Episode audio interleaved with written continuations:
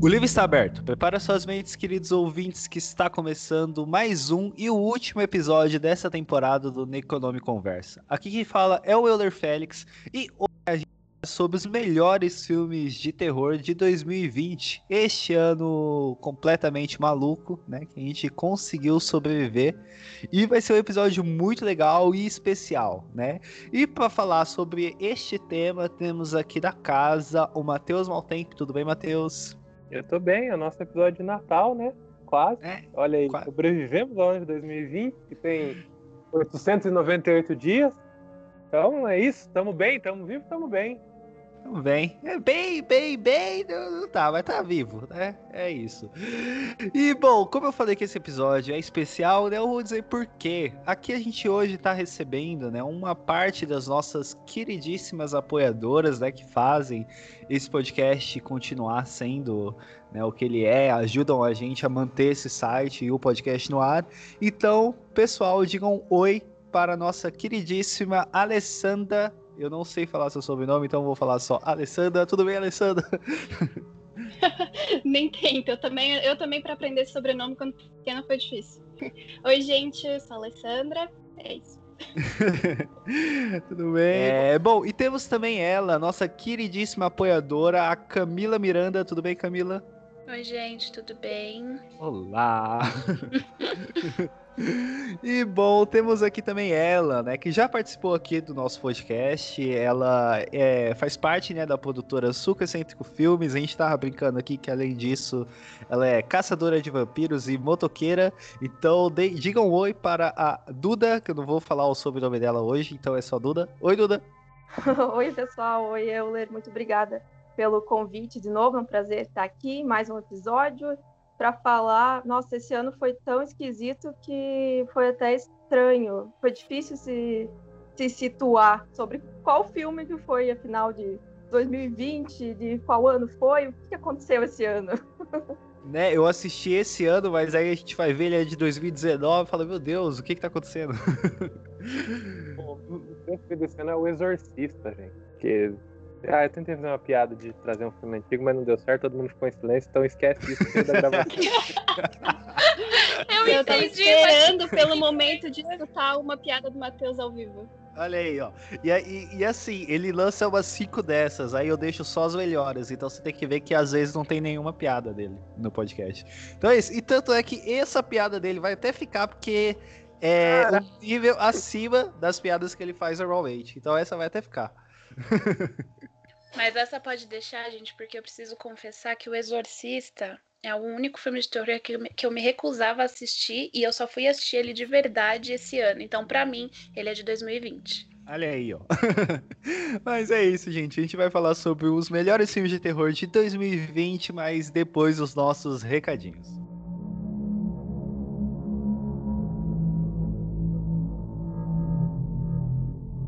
Olá, ouvintes! Tudo bem? Bom, o ano foi diferente, né? Atípico, mas chegamos ao fim de mais uma temporada do Necronome Conversa. É, gostaria de agradecer né, a todo mundo né, que participou desse, desse ano, seja é, como convidado no podcast, seja escrevendo. Né? Eu gostaria de agradecer a todo mundo que teve parte é, nesse ano do podcast, né, os nossos redatores. É, a quem nos ouviu também, né? Muito obrigado por fazer parte aí, por deixar a gente acompanhar a rotina de vocês, né? E especialmente gostaria de agradecer aos nossos apoiadores, né? Seja quem apoiou uma vez, seja quem está apoiando desde o início, né? É, agradecer porque a gente só conseguiu, né? Sobreviver mais um ano aí, graças ao apoio de vocês, tá? Então esse episódio também é um especial com as apoiadoras, né? Com quem está apoiando é, ainda, ainda nesse mês, né? Então é um especial bem legal aí. E se você puder, né? A gente está encerrando uma temporada, mas continuamos, né? Com o site, com tudo. A gente vai voltar só no ano que vem, provavelmente é, na penúltima semana de janeiro, né? Mas a gente precisa ainda do apoio, então quem puder nos ajudar é só ir lá no nosso Padrim, né? Com dois reais você já consegue nos ajudar, com cinco você já entra no grupo do WhatsApp e por aí vai, né? Então é isso, né? Bom final de ano para vocês, se cuidem e até o ano que vem, fiquem com o episódio.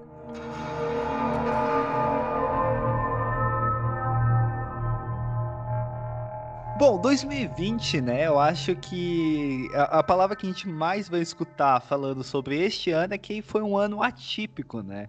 A gente teve basicamente lançamentos até março, né? Janeiro, fevereiro, março, a gente teve alguns lançamentos. É, depois disso, a maioria dos lançamentos que provavelmente estariam aqui, né, como melhores filmes de 2020, não aconteceram, né? Eu acho que um exemplo disso é o Candyman, né? Que ia ser lançado ali em junho ou julho, eu não me recordo muito bem. Mas que foi cancelado, né? Foi colocado para ano que vem. Eu acho que o próprio Halloween, né? Que também sairia esse ano, vai sair ano que vem. Então é um ano que. que que teve uma grande dificuldade, né, da gente ter acesso a alguns filmes que sairiam de fato esse ano. Mas, né, a gente tem aí graças à nossa rede mundial de computadores, acesso à internet. E eu vou começar, né, falando sobre o melhor filme que eu assisti esse ano para mim, que é o Relic, né? Um filme que, cara, eu eu já ouvi as pessoas falando sobre ele, né, quando ele saiu. E ele foi um filme que realmente me pegou de uma forma que eu não esperava, assim, né? Ele conta uma história é, da Edna, né, que é uma que é, que é uma avó, né, nessa, nessa família, ela some e aí a filha dela e a neta vão até a casa que fica numa cidade distante para tentar encontrar ela, tentar achar, tentar saber o que aconteceu. E aí ela volta do nada, e acontece que esse filme ele, ele funciona muito bem como uma alegoria ao Alzheimer, né? Ele funciona muito bem né, nessa discussão. E o final desse filme, eu acho que ele tem uma das cenas mais bonitas que eu vi assim no filme de horror, que fala muito sobre hereditariedade, né, sobre, sobre a, a doença em si, sobre o que que, que que vai acontecer com aqueles personagens assim. E eu acho que é um filme que ele é tão ele é tão bonito assim, né? Esse final, né? Ele não deixa de ser um filme de horror. Eu acho que ele tem umas pegadas de horror muito foda, assim, bem interessante é, questão com isolamento, com você não conseguir sair da casa, labirintos, assim, muito boa. E, mas ele é um filme muito bonito, assim. Eu acho que, para mim, assim, é, tirando os filmes de festival que a gente assistiu aí, ele foi o melhor, assim, de todos. Não sei se vocês chegaram a assistir, o que, que vocês acham dele.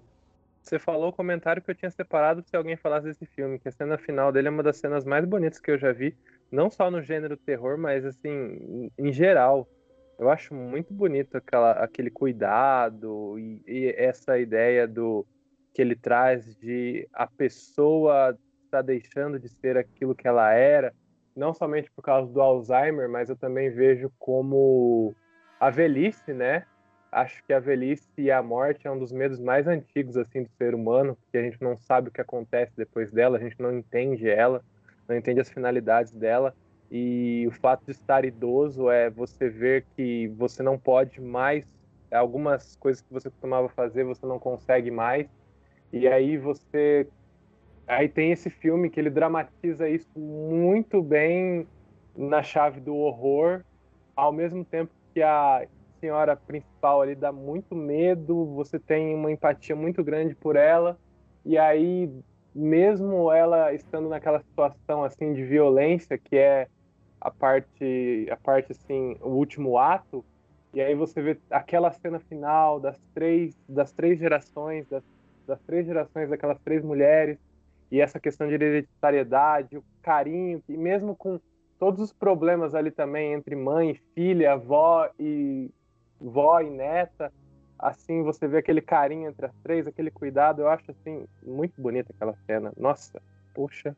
É, eu tava pensando também nessa questão naquele quadro final, né, das três juntas e a questão das gerações que vai perpassando, vai atravessando, né? Abraça muito quem quem gostou de Hereditário, né? O filme que tem essa essa temática também, assim, e esse conflito entre gerações e vai passando. É, eu gostei muito também. Não foi meu favorito, mas eu gostei bastante. É, eu acho que além de ser uma cena muito bonita, é uma cena que mexeu muito comigo. Eu gosto bastante do filme, não é o meu favorito, mas é um dos. É, mexe bastante comigo porque a gente vê que, ainda que a mãe e a filha, né? E aí, gente, perdão com relação a nomes, porque, né, nessa altura do campeonato 2020 não sei nem o meu mais, mas a mãe e a filha, elas não têm uma relação muito bacana e a gente vê que no final é, isso tudo cai por terra, né? Porque elas percebem que, que no, no, fim da vida, vai chegando ali o fim da vida, algumas coisas já não, não valem mais tanto a pena ser, ser levadas em consideração. É, eu, eu achei esse filme bem interessante, assim, quando eu fui pegar para assistir, porque eu particularmente, assim, sem querer ser desrespeitosa, mas eu gosto muito do personagem do, de idosos, né, como uma figura, enfim, aterrorizante ali, uma figura estranha, né, insólita num filme de terror. Acho que funciona muito bem, né? Eu lembro de, de A Visita, que é um filme que eu gosto bastante, né? Do, uh, do Shyamalan, enfim. Tem também aquela cena uh, bem assustadora de It 2, né? Que é também com a figura de um, com uma idosa, né? Uh, então esse filme me interessou bastante no começo, mas no fim continuou me interessando, claro. mas ele se mostrou um filme bem mais sensível, né? Do que do que um filme assim de horror mesmo. Acho, acho que ele uh, que ele trata de uma temática né, bem delicada que pode até ser sensível para pessoas que vivem, né, uh, que vivem nesse contexto, né, com, com idosos, enfim, pode ir bem para o lado pessoal, né, que ele se torna bem triste no final, muito mais do que aterrorizante. É, e eu acho que, que uma coisa que, que pega muito para mim, assim, né? E eu acho que, que talvez as pessoas que tenham, né, pessoas é, próximas a, a, você, né? Que, tipo, por exemplo, eu tenho uma, uma, uma parente muito próxima, assim, né? Que é minha avó, que ela tá é, bem idosinha, assim, né? Tá, tá também num, num processo de Alzheimer, assim. E eu acho que por causa disso que acabou, tipo, me me, me cativando mais, assim, né? Fora de todas as qualidades que ele tem, assim, né? Eu acho que funciona muito bem, como a Dula falou, da, da idosa, né? Ela funciona muito bem, tanto como uma, uma um, um, lugar onde você consegue colocar sentimentos positivos, né? E ao mesmo tempo você tem medo, porque você até ali, né? Até o final, assim, que você vê todo o quadro fechando, né? Todo o quadro se montando, é, você não sabe o que está acontecendo naquela casa, né? Até você começar a entender muito bem ali. Aí você não sabe quem que é que está naquela casa junto com ela, o que que é aquela senhora. Então é, eu acho que isso assim me fez gostar muito do filme. Assim. É, eu acho que tem a questão também do corpo, né? É, é uma coisa bem presente, assim, vai aparecendo o corpo dela, aquelas manchas e, e tomando todo o corpo dela.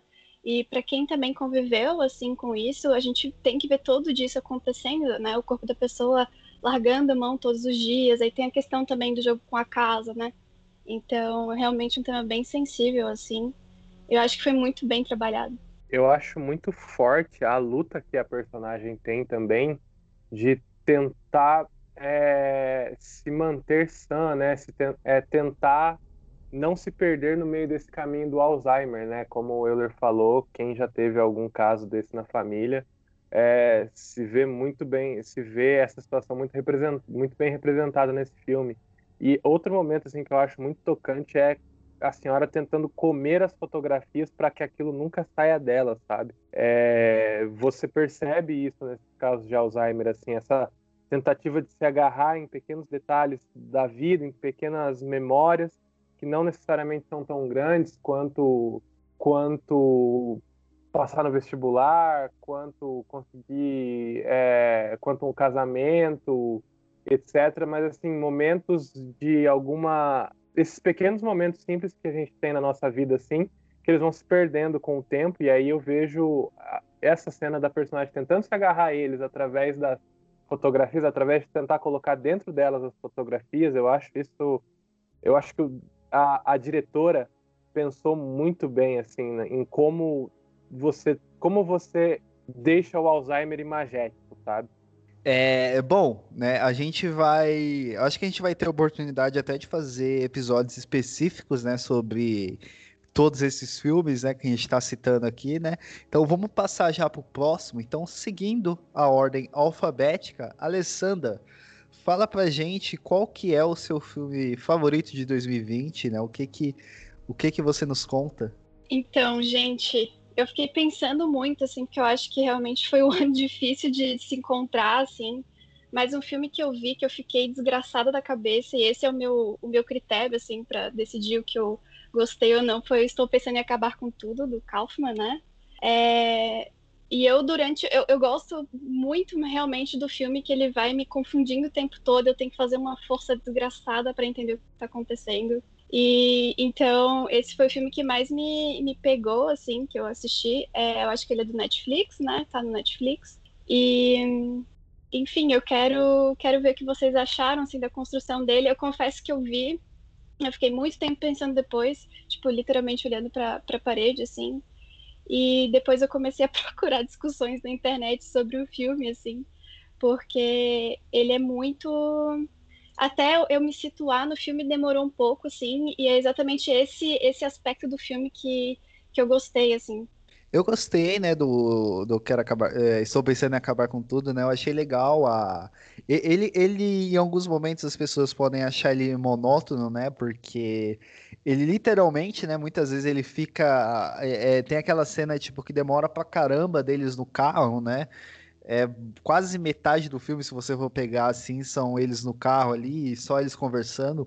E eu acho que, tipo, os diálogos que tem ali são coisas é, muito interessantes, assim, né? E você vai vendo as coisas mudando, né? A, a ordem né, de, da relação entre eles dois que em determinado momento tem uma característica, depois dá, tipo, três fases depois, eles já estão em uma característica completamente diferente um do outro, né? Isso tudo até chegar lá na casa e ter a Toni Collette. Eu, eu gostei também do filme. Eu acho que, que toda essa estranheza né, que, que causa, assim, né? Que desgasta a nossa cabeça, que nem você falou, é, é, é, é um, um, uma coisa que, que que talvez, né, eu acho que eu, eu, vi poucas pessoas falando dele agora, né, mas eu acho que mais para frente ele vai ser um filme um pouco mais comentado do que ele foi agora.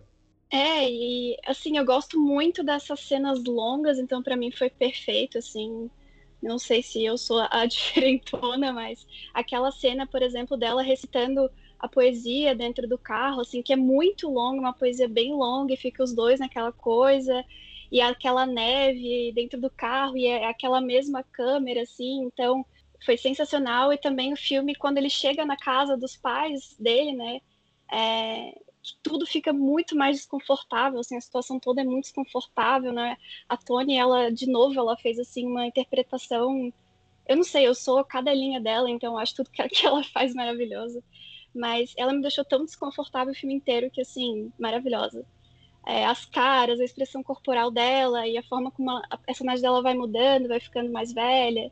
E tem a questão também da, da velhice que, que, que atravessa, né? No final ela já não já não está lembrando das coisas, ela já não está é, pensando muito bem sobre, as, né, se localizando muito bem, muito bem na casa. E aí no meio disso tudo tem essas cenas que parecem totalmente deslocadas, né? Essas cenas de, sei lá, um casal num restaurante e tal. Então eu, eu gostei muito de, desse jogo todo e chegar no final tentar juntar todas as peças, sabe? Não, e chega, né, no, no final, né, até parece que tudo aquilo que a gente tá vendo, né, é, é, é, é tudo um... É, é tudo um, um, uma expressão do pensamento dele, né, expressão das memórias, né, porque junta várias coisas, junta junta, tipo, parece que um bullying que ele sofreu de algumas meninas, alguma coisa assim, né? Até a questão do, da escola. Eu acho que, que tudo isso, assim, faz o, o filme ele ficar muito, muito rico, né? Quando a gente pega, assim, para tentar interpretar o que tá acontecendo ali. E, e cara, a Toni Colette, né? Não tem... Tudo que ela faz é muito bom, né? Toni Colette é Toni Colette. E eu acho também o que me chama muita atenção no filme, talvez é, seja esse ponto principal, já que é, é, é, tudo né, pensado por uma pessoa, enfim, né, o não sei o que, o zelador da escola. E o ritmo do filme é em fluxo de consciência, né? Então é justamente por isso que para a gente é tão difícil se situar é, porque é o fluxo de consciência de uma pessoa e são várias coisas acontecendo ao mesmo tempo, e a pessoa vai lembrando outras coisas juntos, são memórias pessoais com, com essa grande ficção né, que está se construindo. E eu gosto muito de fluxo de consciência, eu leio bastante livros que são nessa lógica do fluxo de consciência, então eu gostei muito, assim, e é isso. E até a própria confusão, né? Porque tem horas que a, a, teve pelo menos uma vez que a atriz, né, que tá fazendo ali, a atriz que, que é o par do, do cara que eu esqueci dele, ela muda, assim, né? E aí, tipo, daquela estranheza, ué, não era essa pessoa que tava aí, né? É, é muito legal mesmo. Sim, são as, as contradições da própria construção da história dele, né? É, enfim, é, é essa, esse, é justamente esse sentimento da consciência indo e voltando e construindo que eu acho muito boa, assim. E é claro, tem momentos do filme que é realmente é bem difícil passar, né? São cenas bem longas, são cenas que tu não se encontra, tu não sabe o que está acontecendo, mas é, toda a construção ali até do cenário é, que vai te dando dicas, assim, e chega uma hora e quando você começa a entender mais ou menos, porque eu acho que você não, chega no final, você não realmente entendeu todos os aspectos do filme, inclusive eu tô programando para ver de novo, assim, para, né, aquela coisa, tipo, agora já sei o final, vou agora pegar cada detalhe do filme, porque eu acho que é esse tipo de filme, mas ele não é fácil, eu acho que ele não é tão fácil de assistir, mas é muito bom, assim, e imagino que ver de novo vai ser uma experiência bem mais louca, assim. É isso aí, seja até você rever de novo, acho que todo mundo aqui, né, que a, as, os outros colegas aqui acabaram ainda não conseguindo ver esse filme, eles já vão ter assistido, né? Aí vocês comentam lá também, né? O, o que, que vocês acharam do filme, que vai ser bem legal é, verem, ver o que vocês interpretaram, analisaram, entenderam, assimilaram, né? Seja lá o que, o que for possível fazer com, com este filme. Sim, enlouqueçam junto com a gente, por favor. é isso.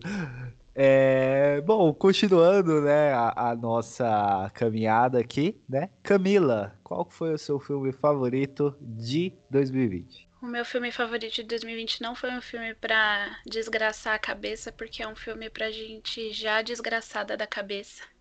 Meu filme favorito é O Homem Invisível. É, eu tinha me planejado para assistir no cinema, eu acho que foi um dos últimos filmes que foram lançados no cinema é, antes desse caos acontecer em 2020. Não assisti no cinema, assisti em casa. E, e é muito louco, assim, como esse filme, ele é um filme que traz uma história que já é conhecida, né, da gente, já é antiga, um, um, monstro super antigo, mas que conversa muito com os dias atuais, né? Onde a gente vê mulheres sendo estupradas, assassinadas e violentadas todos os dias, a todo momento. E é um assunto que eu gosto muito de falar. Eu sou muito, ai, às vezes eu falo para mim mesma, descansa militante, porque eu tô o tempo todo falando sobre isso e, e batendo nessa tecla, né? E, e, e ver que que que a gente ainda passa por isso em 2020 e ainda tem uma caminhada muito longa pela frente é um desafio para mim, né? Principalmente a gente que é mulher sabe o inferno que é ser mulher, então é um filme que eu gosto muito, assim. É, o, o Homem Invisível, ele, ele, ele iria ser o filme que eu, que eu ia citar aqui como o melhor de 2020 também, né? Porque ele também, eu acho que ele tinha sido o último filme que eu assisti antes da pandemia, né? E, e eu iria assistir o, o Lugar Silencioso 2, né? Na semana que eu ia assistir o Lugar Silencioso 2, aí explodiu toda a pandemia e tal. E, cara, é, eu acho que é um filme sensacional. Além de tudo isso que você falou, é legal que ele trata também a, a como que são tratadas, né, as pessoas que, que tentam denunciar, né? Porque além da ótima atuação da Elizabeth Moss, assim, né, cara? E toda hora que ela fala o que tá acontecendo, ninguém acredita nela. E é muito foda. É, eu acho que é um dos filmes que, que de melhor, assim, para mim, né? Discutiu esse tema nesse ano, assim. É, e quando a gente para para pensar é, que a mulher ela é colocada em dúvida a todo momento para absolutamente tudo que a gente faz, né? Então, é, se a gente denuncia, e aí eu falo a gente porque eu me incluo nessa, porque eu já vivi um relacionamento abusivo e eu gosto de contar sobre isso para servir de caso, é, para as pessoas verem que mulher violentada não tem cara, porque quem me conhece é, pessoalmente sabe como eu sou, né? Eu sou, sou escrachada mesmo, sou briguenta mesmo, sou bocuda mesmo. É difícil eu abaixar minha cabeça quando eu sei que eu tô certa, e ainda assim eu vivi num relacionamento abusivo por quase sete anos. Então, eu gosto de falar sobre isso para as pessoas verem que de fato a mulher ela, a mulher que é violentada dentro de casa ela não tem cara. E quando a gente fala sobre isso e, e vem a máxima do mas por que você não denunciou? Porque quando eu conto sobre, as, sobre a minha história, sobre o meu relacionamento, as, as pessoas sempre perguntam, mas por que você não denunciou? E às vezes eu me abstenho de responder porque gente, denunciar dá muito trabalho, né? E aí a gente começa a falar, as pessoas não acreditam, ou as pessoas elas acham que é simplesmente denunciar ou é simplesmente terminar um relacionamento relacionamento. E um relacionamento não é só o relacionamento em si, principalmente os relacionamentos abusivos, né? Em que a gente tem um abusador dentro de casa que às vezes não tem cara de abusador, porque olha, o abusador dele também não tem cara, né? Quem olhava de fora não imaginava o que acontecia dentro de casa. Então, a mulher ela é colocada o que acontece com a mulher é colocado em xeque a todo momento. E é para tudo, é no trabalho, é no relacionamento, é dentro de casa, é na rua. É a gente é silenciada a todo momento por absolutamente tudo que a gente faz. É, e é muito louco, assim.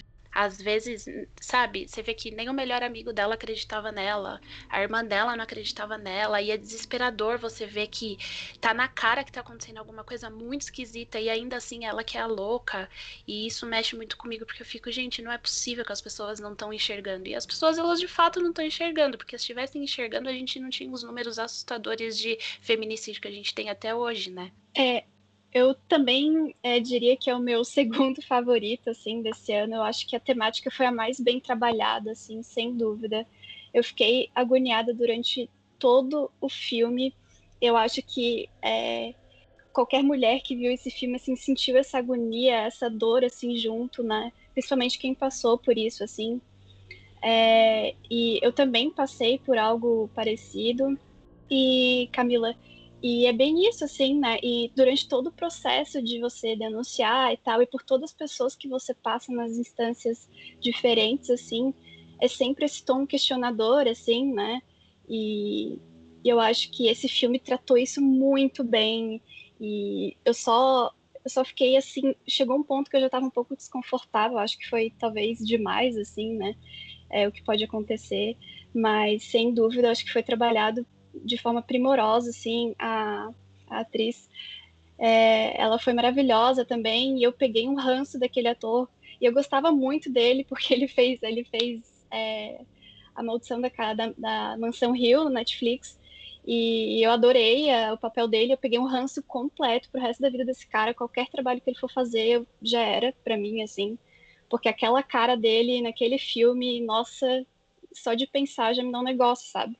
É engraçado como essas coisas marcam, né? Porque eu assisti A Maldição da, da Mansão Rio, e aí chorei horrores em todos os episódios, e o papel dele é, é, bem triste, assim, né? O personagem dele é um personagem bem triste, a história é bem triste, e aí a gente assiste o Homem Invisível e eu, eu fiquei pensando, putz, nossa, que legal, né? O cara é um babaca, aí você pega um ranço, e aí depois a gente, né, teve depois a, a maldição da, da mansão Bly, e aí eu já tava com ranço, e aí eu peguei mais ranço ainda dele, então é, é, é, louco como essas coisas elas conversam com a gente, né? E, e eu acho que é por isso que esse filme, ele de fato é, foi disparado o meu favorito do ano. Talvez se tivesse sido lançado um Lugar Silencioso 2, é, ele ficasse em segundo lugar, porque, mas aí é porque eu sou cadelinha do John Krasinski e, e tudo que ele faz para mim é perfeito.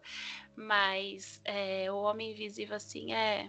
Não tenho o que falar. Essa semana eu coloquei para assistir de novo. E aí eu tava fazendo algumas outras coisas só ouvindo o filme. E eu não conseguia me concentrar no que eu tava fazendo, porque eu tinha que parar para prestar atenção, sabe? Aquela cena do restaurante da Cecília com a Emily. Eu, a primeira vez que eu assisti, eu dei um grito, porque eu não esperava a que acontecesse da forma como aconteceu, sabe? E aí eu fiquei, gente, não é possível que ninguém tenha visto isso, não é possível que ninguém tenha visto isso. E, e as pessoas, elas não veem. É muito engraçado quando. E é engraçado não, né, gente? É muito trágico como a mulher, ela não é enxergada. Porque as, é, as pessoas não enxergam, né? Então, é, eu, de novo, né, conto a minha história porque eu quero que as pessoas é, que estão ao meu redor saibam que a mulher violentada dentro de casa ela não tem cara, porque eu já fui agredida pelo meu ex na frente da delegacia da mulher e ninguém fez absolutamente nada.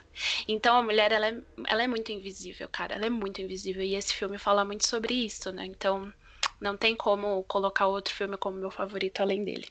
Eu o John Krasinski, ele também não tem como não gostar dele porque ele interpreta a segunda o segundo melhor personagem do mundo, né? O primeiro é o primeiro melhor personagem do mundo, que é a melhor pessoa do mundo, é a Pen, e depois é o Jean, mas tudo bem.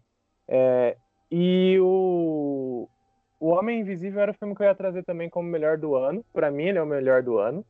É, não tem, agora sim, não tenho nem muito o que falar, porque vocês já falaram tudo e vocês estão no seu lugar de fala. O que eu acho assim que o Homem Invisível ele faz perfeitamente é que ele é muito impactante para as mulheres, assim como é, eu vi o relato de vocês duas aqui, e eu acho que ele funciona muito bem para os homens também sentirem na pele o que é sofrer um, o que é sofrer algo que talvez no nosso privilégio nós nunca vamos sofrer na nossa vida. Então, assim, a carga de empatia que esse filme traz, é, eu acho muito boa para o espectador que estiver também querendo aprender alguma coisa com o filme. Porque, assim, assim como o Corra, que é um filme que também me trouxe uma sensação que talvez eu nunca sinto na minha vida por causa do meu privilégio, é, O Homem Invisível me trouxe também isso. E é um filme que eu estou sempre usando, que ele sempre volta na minha cabeça quando eu vejo um caso desse. E aí, ele é um filme que me tornou, que me tornou uma pessoa melhor. Então, não tem como eu eu não colocar esse filme no primeiro lugar também desse ano, porque eu acho que se o cine... quando o filme ele consegue essa, esse processo de transformar o espectador, é, eu acho assim que ele atinge a potência máxima dele. E, lógico, sempre eu defendi essa questão da mulher, para mim sempre foi uma questão muito importante, mas quando o Homem Invisível ele me coloca no lugar da Elizabeth ali, é, eu senti grande parte do sofrimento dela. Porque muito, é, é muito fácil a gente defender, é muito fácil a gente falar como homem, ah, porque é, a mulher sofre, etc. Mas a gente nunca vai sentir isso e esse filme me colocou muito isso. E a cena final dele me fez eu automaticamente me corrigir. Eu acho isso muito foda também, porque o diretor ele deixa ambíguo o final, né? Não quero, porque por ser 2020 eu também não quero ficar dando spoiler aqui, porque é muito recente, então pode estragar a experiência mas você é, você acompanha a personagem principal o filme inteiro, você vê tudo que ela sofre, e eu acho muito massa que ele deixa ali uma pontinha que não deveria ser de dúvida, mas eu vi muita gente reclamando do final desse filme, que ah, o final desse filme fica meio aberto e tal, porque será que era o cara mesmo no fim? Cara, e aí eu também fiquei com isso, falei, nossa, eles têm que explicar o final, eles têm que dar um, e aí, ao mesmo tempo que eu tava pensando isso no cinema, assim, eu falei, nossa, senão o filme vai ficar aberto e tal. Eu automaticamente falei, puta que pariu, hein, Matheus?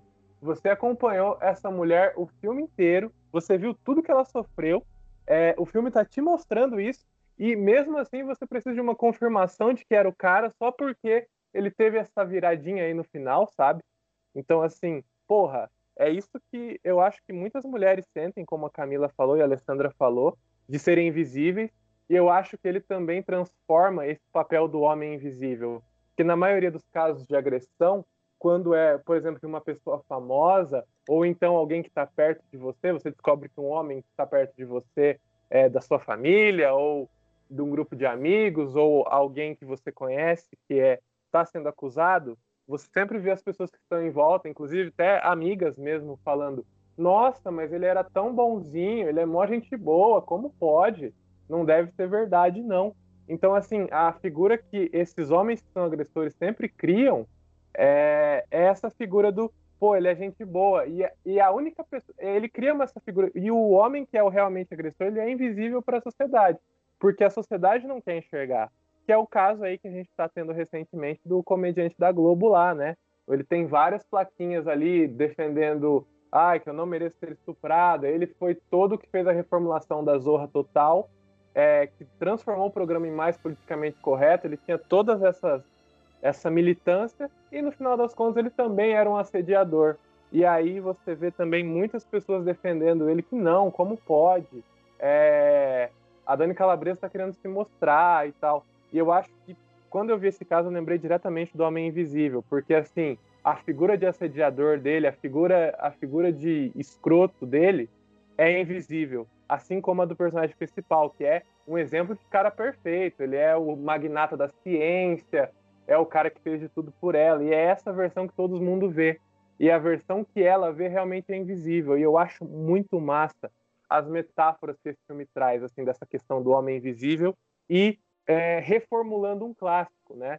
Porque o Homem Invisível também é político, né? O, o, filme, o filme original, o, o livro original, mas ele traz mais a questão de ética, a questão da ética de ser invisível ou não, quais são os limites desse poder, né? Entre aspas. E aí você traz, e aí você reformula esse filme para uma questão que está muito latente em 2020, no século 21 em geral.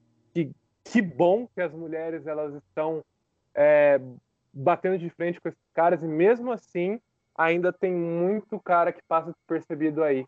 E para mim o Homem Invisível vem assim para ensinar quem é homem, sabe? Para mostrar, para te colocar numa situação que talvez você nunca vai estar e e também para ter essa reação como vocês que teve em vocês assim. Então, é impossível para mim não escolher outro filme como outro filme para melhor de 2020, se não O Homem Invisível. E, porra, Elizabeth Moss, ela tá assim no meu trio de melhores atrizes do mundo, que é a Elizabeth Moss, a Toni Collette e Florence Pugh. Se um dia eu fizer um filme com grana, eu quero as três, não tenho nem roteiro. Fala, não, contrata as três, elas criam o roteiro porque eu sei que elas vão ser excelentes, entendeu? É... E se algum produtor aí rico quiser fazer um filme comigo e contratar as três, eu com certeza faria um filme de bruxa excelente com elas, assim, porque eu acho elas três atrizes assim excelentes. Também não vou começar a falar aqui o quanto eu adoro a Florence Pugh, porque não é o tema do o tema do, do podcast. Mas essa menina também é incrível, as três. Então, assim, essa é a minha minha opinião sobre o Homem Invisível, que é um puta filme, assim, porque quando ele atravessa essa barreira do de, de ele atravessa a barreira da tela e te ensina e te coloca sentimentos e te faz uma pessoa melhor. Eu, assim, para mim, é, é, o cinema sétima arte na potência máxima do que ele pode oferecer. É, é interessante isso que você pontuou sobre o final, porque o privilégio do homem ele é tão grande que a história da mulher se torna sobre o homem. Porque o final, ah, porque o final ficou em aberto, ah, porque o final ficou em aberto, o final não é sobre ele, o final é sobre ela. O final é sobre a coragem que ela teve de enfrentar esse cara. Então, é, ser homem é isso. É você transformar uma história que não é sua em sua. E é você ser protagonista da história de, outro, de outra pessoa, que no caso são as mulheres. E é por isso que esse filme ele é tão potente e ele é tão, ele é tão poderoso, assim, porque incomoda, machuca, ensina, mas ele vem para mostrar a realidade como ela é. Né, trazer o protagonismo para quem não é o protagonista da história. E o que eu acho mais Bom. legal é que o ator aí principal, é, ele sempre aparece, ele nunca aparece como o agressor. Ele tá sempre invisível quando ele tá agredindo ela.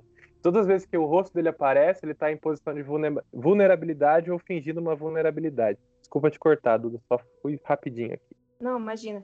Depois de tudo que vocês falaram, eu, eu vou ser sucinta aqui. Eu acho que O Homem Invisível é, uma, é um excelente exemplo né, de releitura de um clássico Uh, se não estão no livro original e nas, nas, outras adaptações, né? É o cara que é o, o personagem central ali, o protagonista da história, né? Essa releitura para os tempos contemporâneos, trazendo assuntos contemporâneos que precisam realmente ser debatidos, como vocês falaram muito bem.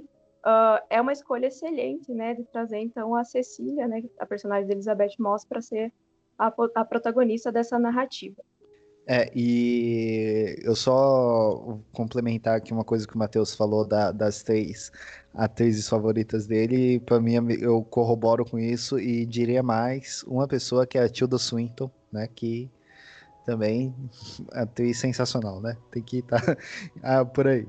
E, bom, partindo pro próximo filme, Duda, qual foi o seu filme favorito de 2020? Acho que favorito é uma palavra muito forte, mas eu decidi falar hoje aqui sobre uh, I See You, que é Espreita do Mal, que é um filme que que eu ouvi pouco sendo falado, assim, no meio, e que eu, então eu fui assistir sem pretensão, assim, achei que ia ser só um, uma diversão ali passageira, mas no fim é um filme que me fez, agora pensando nos filmes, em todos os filmes que eu assisti nesse ano, eu acho que é um, é um filme que trouxe os elementos, elementos mais interessantes, assim, que me, que me marcaram, né, que me fizeram ficar pensando sobre esse filme, ficar pesquisando sobre ele, né, que é um filme dirigido pelo é, isso eu acho que só acho que só eu vi. Teve, teve pouca gente, eu vi pouca gente falando dele mesmo. Uh, mas enfim, é um filme dirigido por um cara chamado, uh, chamado Adam Randall. Eu não, não conheço, assim, se ele teve.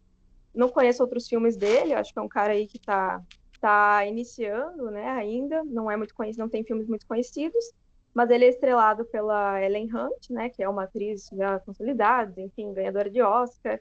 Uh, e ele, ele traz é um filme assim que tem um roteiro muito interessante, com muitas nuances. Ele é, ele é aquele tipo de filme que é vários filmes em um, tem várias reviravoltas, né? Uh, e a premissa dele é começa falando de, de um possível serial killer, né? Sobre que assassina crianças, né? Já é o segundo caso que está acontecendo ali numa numa cidadezinha uh, e já havia tido casos há muitos anos atrás, né? O que, no que parecia então ser obra de um copycat, porque o cara, o serial killer, uh, já já estava preso, né? O do o que tinha feito na, há anos atrás. Uh, só que daí então ele vai acompanhar a história do detetive, de um detetive da e da esposa dele, da família deles, né? Uh, e ele vai trazendo vários conflitos, né, entre esse casal e várias coisas vão acontecendo muito estranhas assim na casa deles, inclusive uh, na cena do, do rapto, né, do garoto que depois foi encontrado morto, tem vários elementos que levam a gente a acreditar que é um filme sobre de, que é uma assombração, né, que é um filme que vão ter elementos sobrenaturais. Uh, a gente entende isso no começo e depois eu não posso falar muito assim da história desse filme, porque eu acho que realmente é aquele tipo de filme que que eu vou acabar estragando a experiência, né, se eu contar o que acontece. Mas, a, mas essa é a premissa, é a premissa principal, né?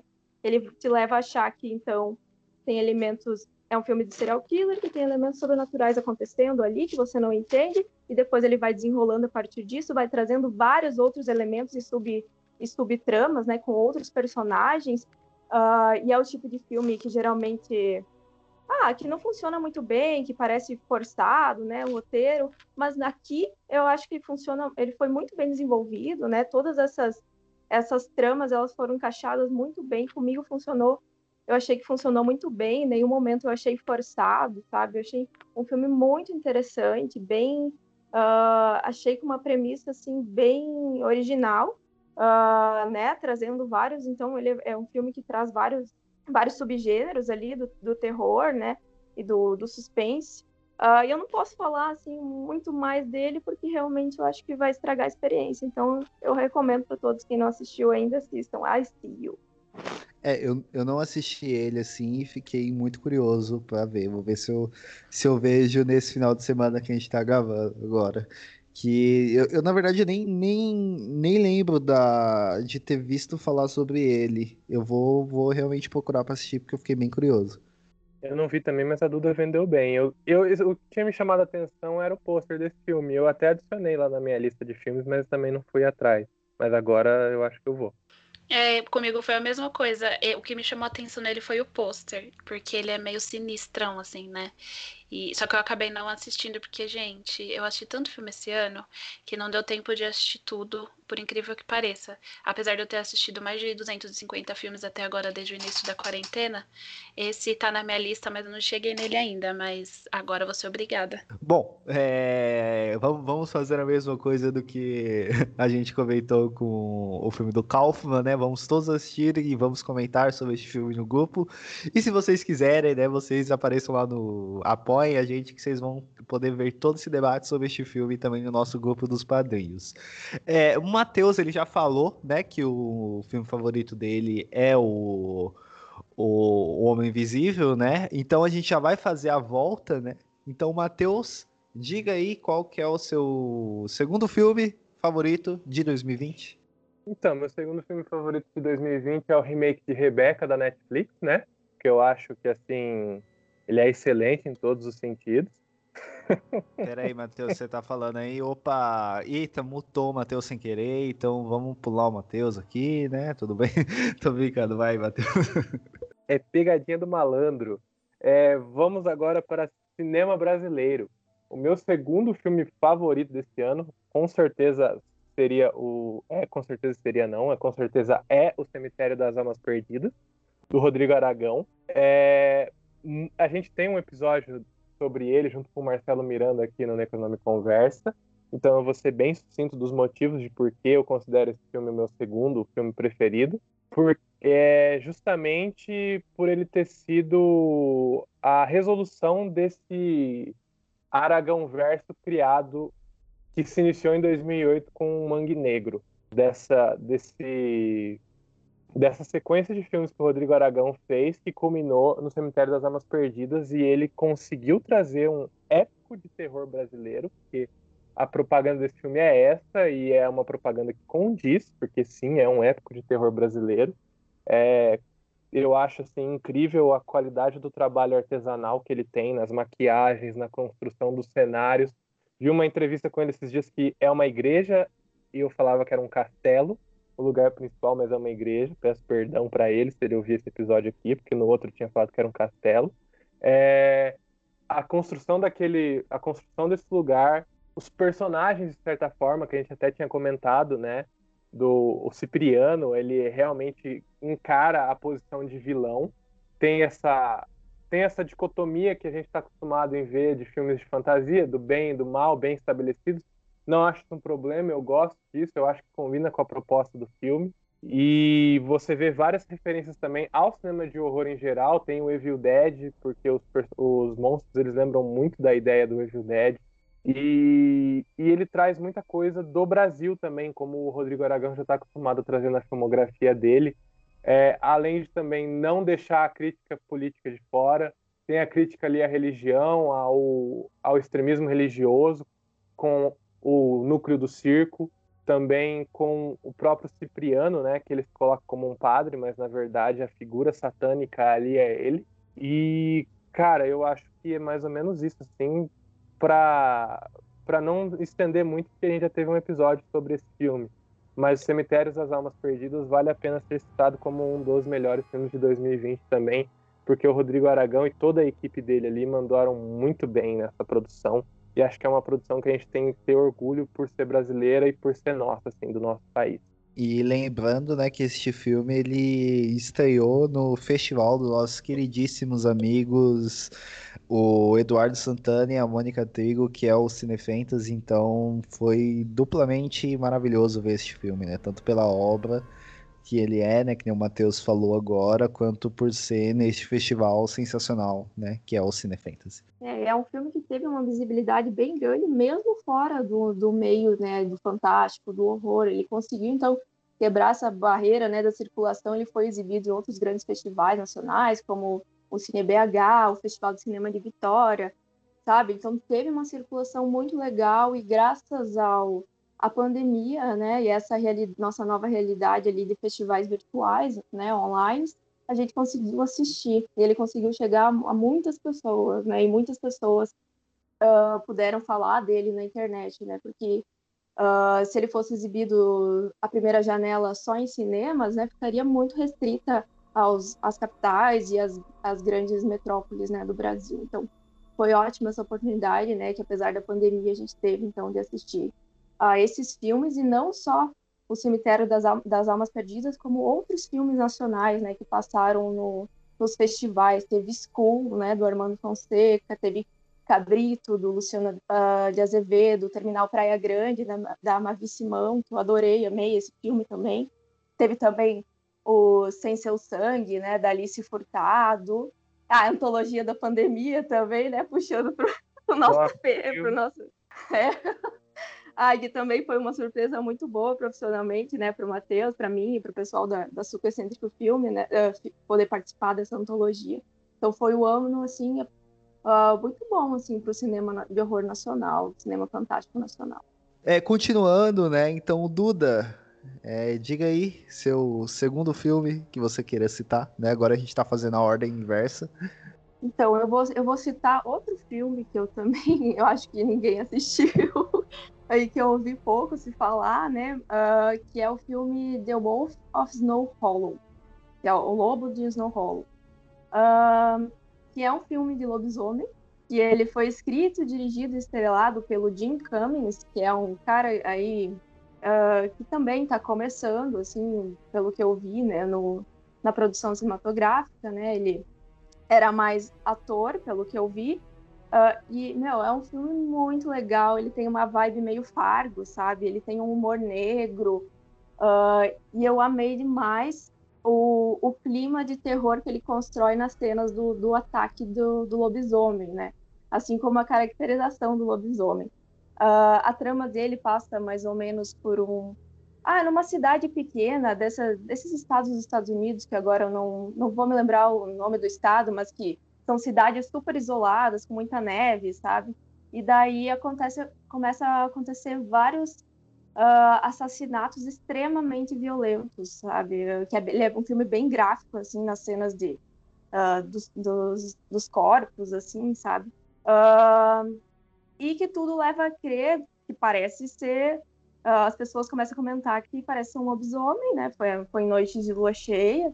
Uh, e o filme nos leva a crer que é um lobisomem, mas o, o, o, o personagem principal, que é, que é, o, é do próprio, é feito pelo próprio diretor, ele está investigando, né? Então esse, ele é um policial que vai investigar esses casos e não, ele bate o pé que não, que não é, não é um lobisomem, isso certamente é obra de uma de uma pessoa, né? É obra de um humano. Uh, e daí tem uma sub, subtrama também com com o pai dele, que é o atual da cidade, que é interpretado pelo Robert Forster, né, que é um, também é um ator bem famoso, inclusive foi o último papel dele no filme, foi nesse filme. Uh, e há um conflito entre eles, o, o policial do, o do protagonista, ele faz uma pessoa extremamente estressada, assim, que ele vive, ele grita o tempo inteiro com as pessoas, xinga o tempo inteiro as pessoas, e boa parte da, do humor do filme vem disso. Uh, e que é muito legal, né? E quando a gente acha que, que o filme acabou, ele que tudo está resolvido, né? Na verdade, ele revela então o que é o que seria então o, a finalização, né, para o caso. E é e eu gostei muito desse filme, gente. É um dos, realmente assim de filme de lobisomem é um filme que eu achei muito marcante. Eu gostei muito da caracterização, sabe, do lobisomem, da e da construção da das cenas em que esse lobisomem ataca. Eu fiquei realmente muito, muito tensa em todas essas cenas, sabe? E é um filme bem, bem interessante, então trazendo essa proposta meio de humor negro, fargo. Acho que vale a pena assistir. Então, The Wolf of Snow Hollow, o nome. É, isso eu também não vi, mas já quero. eu não vi, mas adicionei ele na minha lista porque ele tem um pôster bonito. Olha, mais um filme de pôster bonito, então pelo menos o pôster dele também chama atenção. Duda... Eu não vi, mas eu acho que a Duda vende muito bem os filmes, então eu já tô, tipo, super querendo ver. Vamos marcar uma discussão sobre. a Duda tá trabalhando como uma produtora executiva aqui, tá vendendo filme pra gente. Daqui a pouco a gente tá investindo em vários filmes aqui, você vai ver. Por que vocês acham que a Duda é a produtora do, das questões dos filmes, gente? Porra, é porque ela faz esse trabalho de forma, né, excelente, ó. Vocês estão vendo aí na, na prática. Gente, eu não ah, vi não, o filme. É... Ai, desculpa, Duda, de cortar. Eu não vi não, o filme, mas que eu, eu ainda quero ter essa oratória que você tem, viu? Porque às vezes eu conversando, eu fico achando que eu pareço o Pedro do Pão de Batata falando. Ai, gente, eu não acredito que vocês estão falando isso, porque eu tava morrendo de. Eu não sabia como contar sobre o que, que eram esses filmes, porque eu me sinto péssima contando. Quem vende filme bem é o Matheus. Eu já vi em ação muitas vezes. parecia um, na, na, na, estreia do, do Obscura, lá na Câmara de Vereadores de Campinas, de Campinas, ele parecia um político falando lá sobre o filme. Ele vende muito bem. Nossa, eu não achei que eu ia conseguir explicar direito, eu me senti muito prolixa, mas enfim. Vamos todos assistir e se a gente não gostar, a gente reclama lá com você no, no, grupo. Mas é, eu fiquei com muita vontade de assistir os dois filmes. Vou, vou, vou tentar é, ver eles nesse final de semana. Mas dando continuidade, né, já que a gente ainda não viu esse, esse filme, Camila, diga aí seu segundo filme. Gente, uma coisa que eu aprendi na faculdade de jornalismo é que o belo é relativo, então o melhor é relativo. O meu segundo filme favorito é Host, porque, gente, eu me vejo muito no lugar daquela galera. É um bando de jovem fazendo jovenzice, porque quem que fica atiçando. Minha avó dizia que cabeça vazia é oficina do diabo. E é bem isso, né? Você tá lá entediado, faz uma reunião no Zoom com seus amigos e fica causando. Eu seria muito a pessoa que, apesar de ser muito cagona, estaria lá causando junto com a galera. E então o meu filme, o meu segundo filme favorito é Host, porque é um filme curtinho, é um filme em que eu poderia muito bem ser contratada para protagonizar protagonizar o papel da, da jovem doida. E, e é isso, gente. Nesse, nesse mundo aí de escolher melhores filmes, eu sou a rainha e só minha opinião importa. Se vocês não gostaram, sinto muito. Não, e, e, e, é fato que a gente. Eu, eu, eu, eu não tenho nada é, nada conta, né? Mas o, eu acho muito engraçado quando alguém fala assim: ah, não, porque nos filmes de terror ele, a, as pessoas só fazem besteira. Mas, gente, na nossa vida a gente só faz merda. Quantas vezes a gente cata, faz uma coisa e depois pensa, cara, eu poderia ter morrido por causa que eu fiz isso. Assim. Então, não, não, não existe isso. É, a gente seria exatamente a pessoa que ia ver o barulho na casa quando tá todo mundo vazio, assim. Né? Tem ninguém em casa, a gente ia ver lá o barulho e morrer pelas pessoas, pelo monstro. É isso. Gente, gente assim, é, pensar o que a gente faria ou não naquela, nessa situação é um paradoxo, porque a situação ela não existe. Então, tudo é possível né? E assim, em se tratando principalmente de cinema em que de fato tudo é possível, é, nesse sentido, principalmente por ser um filme que, pô, baixo orçamento, sabe? Não, não, não tem como, primeiro, a gente exigir muito, e segundo, se a gente não tá lá na situação, não dá para falar que aquilo é um, é um absurdo, porque, de novo, eu sou muito curiosa, eu sou muito cagona, sou muito cagona, mas eu sou muito curiosa, então eu certamente estaria lá, entendeu? Eu certamente estaria fazendo as merdas que a galera faz. A única coisa que me incomoda muito nesse filme, e aí é porque eu sou muito chata, e eu reclamei muito no Twitter quando eu tava assistindo, é que as pessoas andam com a câmera do notebook virada para frente. E isso me incomoda demais, porque, gente, não. Você não. Você pega o notebook na mão, a câmera tá virada para você, você não vira para frente. Então isso me incomoda demais. Mas de resto, eu seria a pessoa que tá lá, então não tem como não gostar, entendeu? Eu acho que o host ele funciona muito bem dentro das limitações dele, assim, né? No tempo que ele, que ele, que ele tem ali na, na nas telas, assim, é aquela coisa, não é para ser um puta filme, né? As motivações para mim foram meio ridículas, assim, mas eu não deixei de ficar cagado o filme inteiro, assim, eu tomei aqueles jumpscare, assim, clássico, e foi divertidinho, assim, foi uma experiência divertida, eu gostei. Eu acho que o que traz medo pra gente no host é que, ao contrário dos filmes em que a gente não assiste é, em primeira pessoa, a gente não sabe o que esperar de fato. Né? Porque nos outros filmes, enquanto a gente assiste pela perspectiva de quem tá vivenciando aquilo, a gente é sempre o primeiro a ver o que vai acontecer. Então a gente acaba não sendo tão surpreendido. No host, é, é como se você fosse integrante daquela chamada. Né? Meu, eu trabalho em home office e a gente passa o dia inteiro em chamada de vídeo. Então é, é, eu me enxerguei muito naquela situação. É como se a gente estivesse ali. Então você fica com cagaço, porque, porra, você não sabe o que vai acontecer, sabe? E aí eu fiquei a todo momento, tipo, olhando para trás, assim, meio cagada, porque é, a proposta dele é uma proposta simples. É, que realmente não dá pra gente esperar muita coisa dele, até porque ele não promete muita coisa, então assim, gente, expectativa é a mãe da merda, então não dá pra gente ficar esperando muito desse tipo de, de produção. Mas é, para mim foi, foi muito foi uma experiência válida, sabe? Foi muito legal. Eu gostei. Foi um filme que eu baixei ali rapidinho, assisti rapidinho e falei, pô, bacana, assim. Eu achei que seria mais é farofada, porque eu tenho um gosto meio peculiar, assim, pra filme, sabe? Às vezes eu gosto de umas coisas que até Deus duvida. Mas eu achei que ia ser mais farofada. Achei que ele, ele cumpriu o papel dele, assim. Camila, o filme ruim é um filme bom de verdade. E assim, claro! Gente... e assim, gente, depois de 2020, dessa pandemia, sério mesmo, elas mostraram. 2020 a pandemia só mostraram que todos os roteiros de terror estavam certos. A galera fazendo festa enquanto Godzilla tava matando gente 19... no Godzilla de 1954, tá certo. O prefeito mandando a galera ir pro mar com tubarão, no tubarão de Spielberg, aconteceu. A galera não querendo usar máscara e fingindo que a doença não existe. Então, assim, eu não. Nunca. Eu prometi que depois de 2020 eu nunca mais reclamo de burrice de personagem, porque eu acredito agora que o ser humano é capaz de cometer burrices numa calamidade. Que no final é maravilhoso, porque a última das meninas que tá na chamada, ela vai sair para ir atrás da amiga. Meu, tá rolando uma pandemia, o demônio tá instaurado literalmente ali no rolê, mas ela não sai pra rua sem colocar a máscara antes. Então, além de tudo, é um filme que traz à nossa consciência a importância de que morre de demônio, mas de coronavírus não. Esse é um dos filmes que eu coloco na lista de filmes que nunca aconteceriam comigo, porque eu sempre recuso convites para Tabuleiro Ouija, que eu falo que o meu limite é na ficção. Depois que passou da ficção, eu tô fora. E se vocês gostaram do The Host, assistam o nosso filme na antologia da pandemia, que está em todos os serviços de streaming. Olha aí, já Isso tá vendendo filme já. Ele faz a propaganda dele. Eu ia falar exatamente isso agora. Ele faz o merchan dele. É, não, como, que ele quer nada. Não, você gostou aí, assista nosso filme. Não, mas é, é legal, meu. A patologia da pandemia é, muito legal, muito, muito maneiro. E, e o, o, o Matheus agora apareceu o Rick do, do, cinema em série que, que fica zoando que é diabo dentro ou fora. É isso.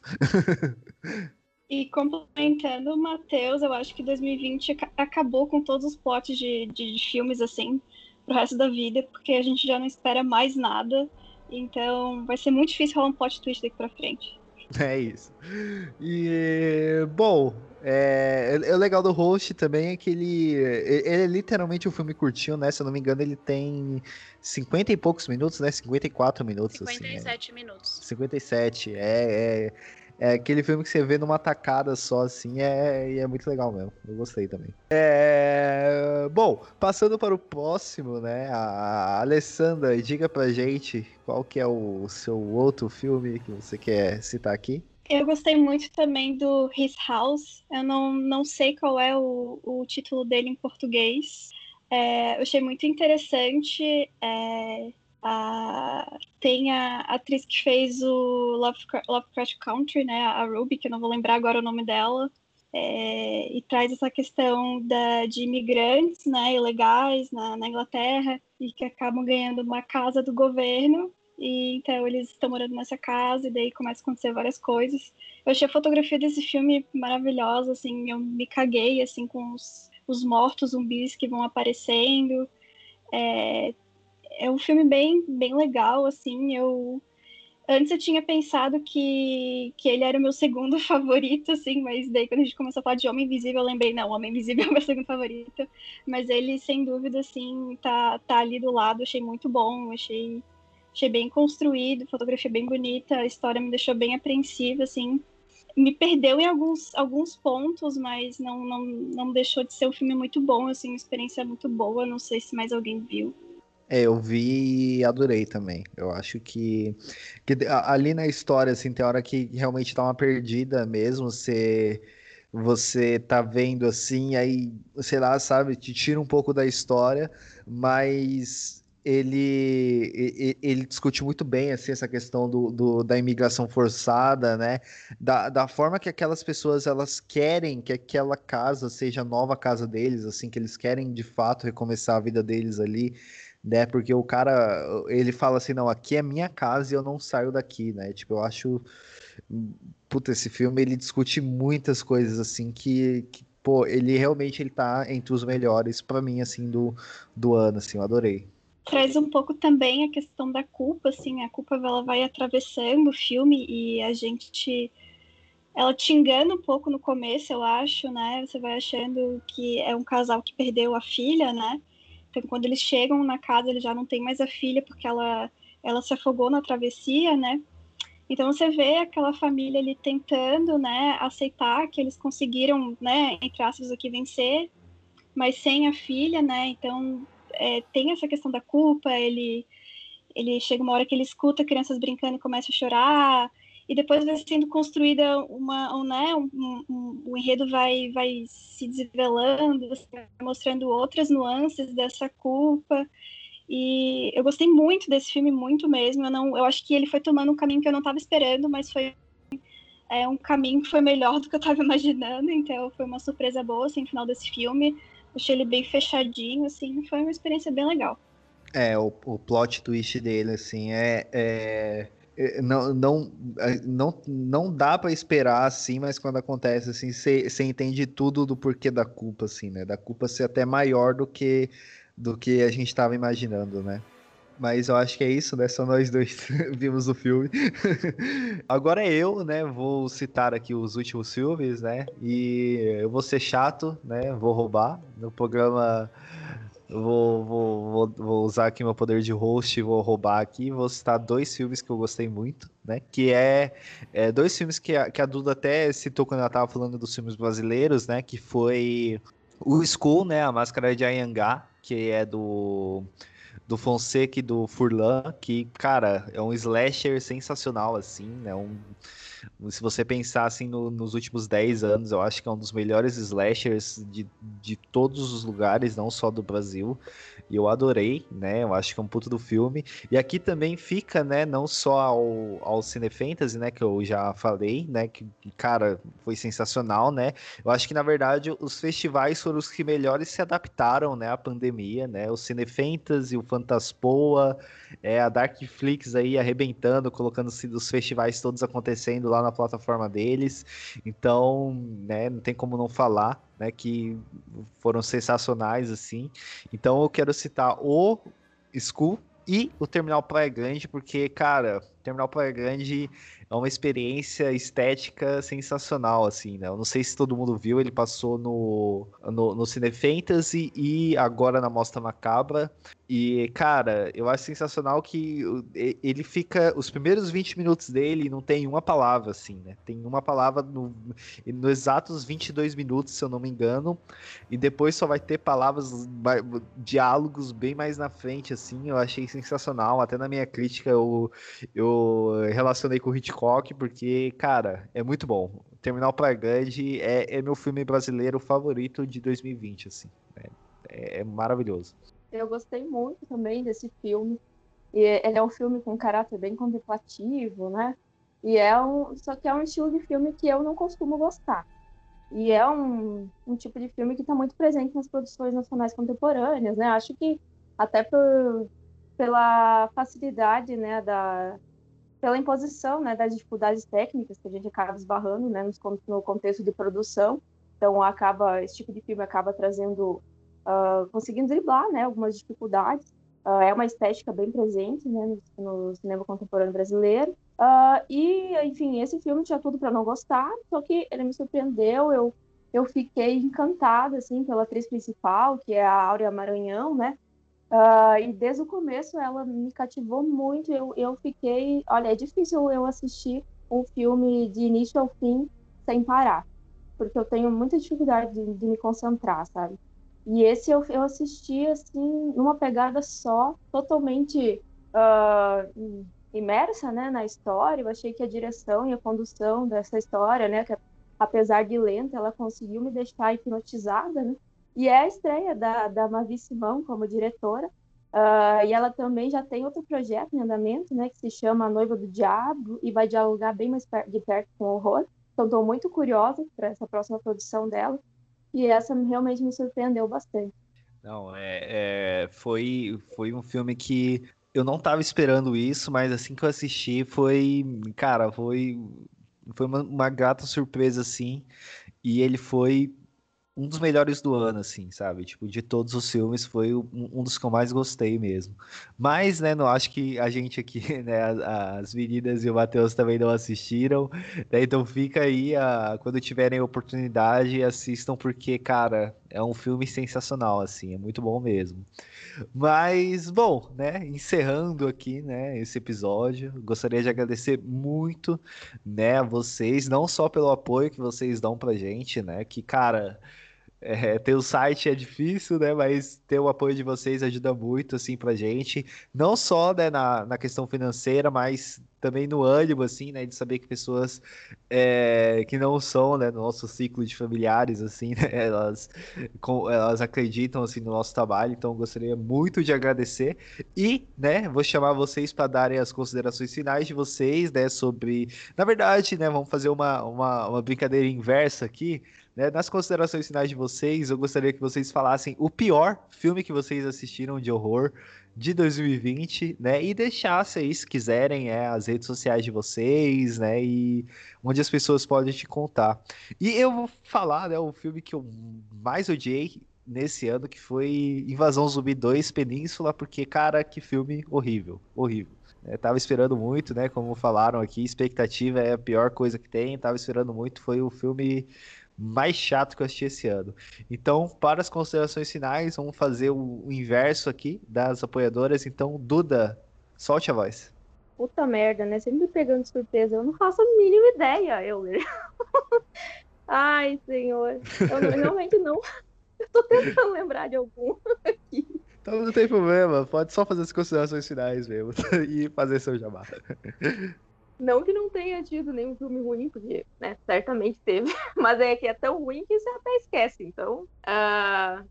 enfim, obrigada né, pelo convite. Foi muito legal aqui poder falar sobre, sobre filmes e também ter indicação, indicações de filmes que eu não vi e poder indicar filmes também né, para vocês. Eu escolhi, acho que propositalmente, alguns filmes que eu sabia que, que nem todo mundo tinha assistido, que é justamente para fazer tentar fazer ele ser, ser mais conhecido. Uh, e, enfim, vocês me encontram nas redes sociais, né, no Instagram, no Facebook, como Eduarda Wilhelm, que é W-I-L-H-E-L-M, e podem acompanhar aí alguns, alguns dos meus, do meus trabalhos, das minhas uh, produções e pesquisas acadêmicas, né, porque além de, eu trabalho com, com edição, assistência de direção, produção audiovisual, mas eu também, nas horas vagas, estou pesquisadora, né, que eu tenho mestrado em multimeias, então tem algum material meu publicado.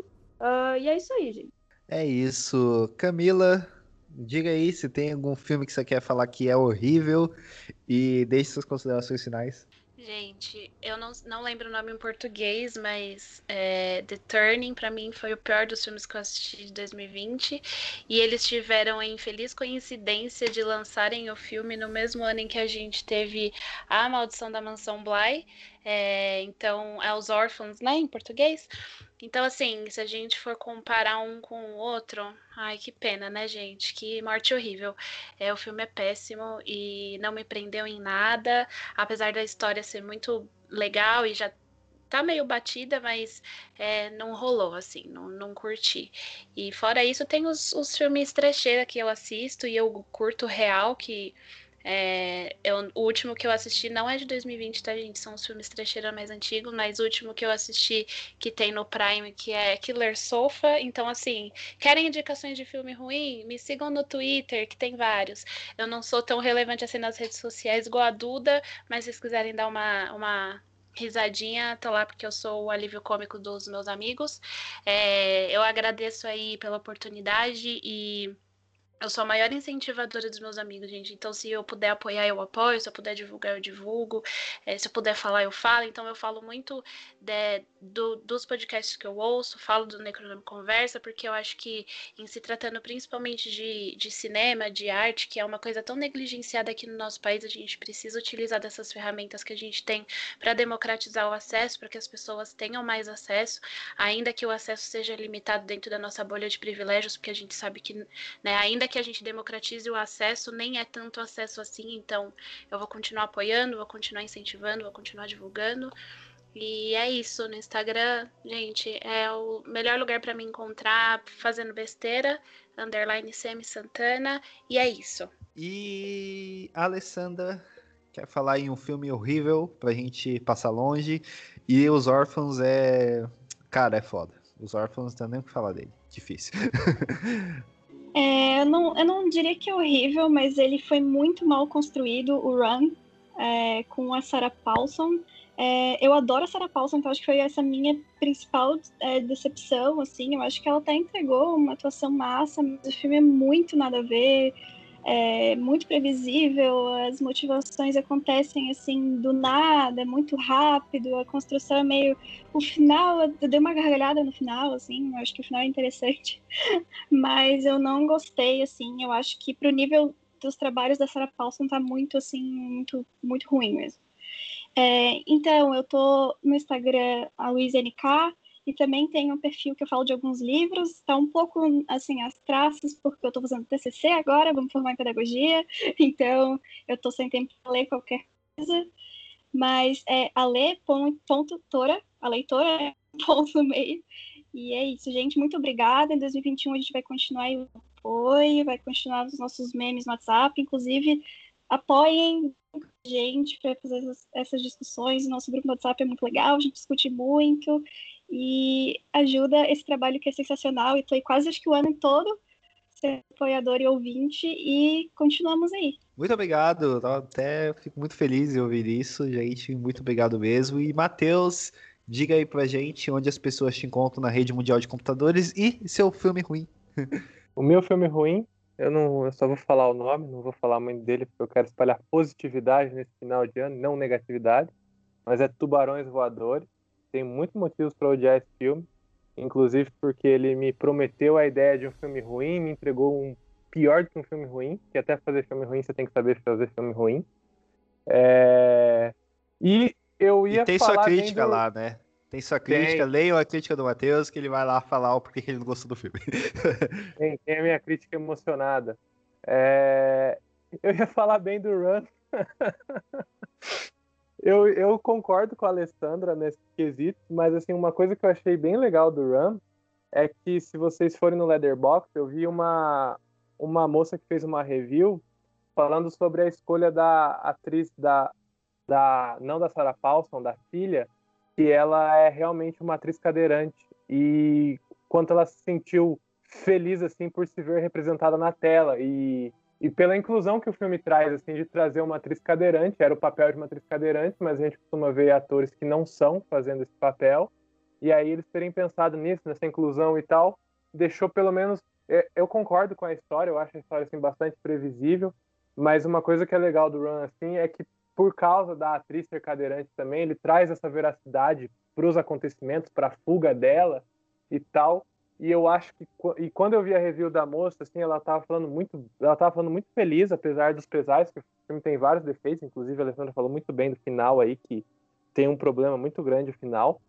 Mas quando ela falou isso assim de que o quão feliz ela se sentiu ao ver uma atriz que também é cadeirante e a representatividade que o filme trouxe assim, isso para mim eleva muito o filme.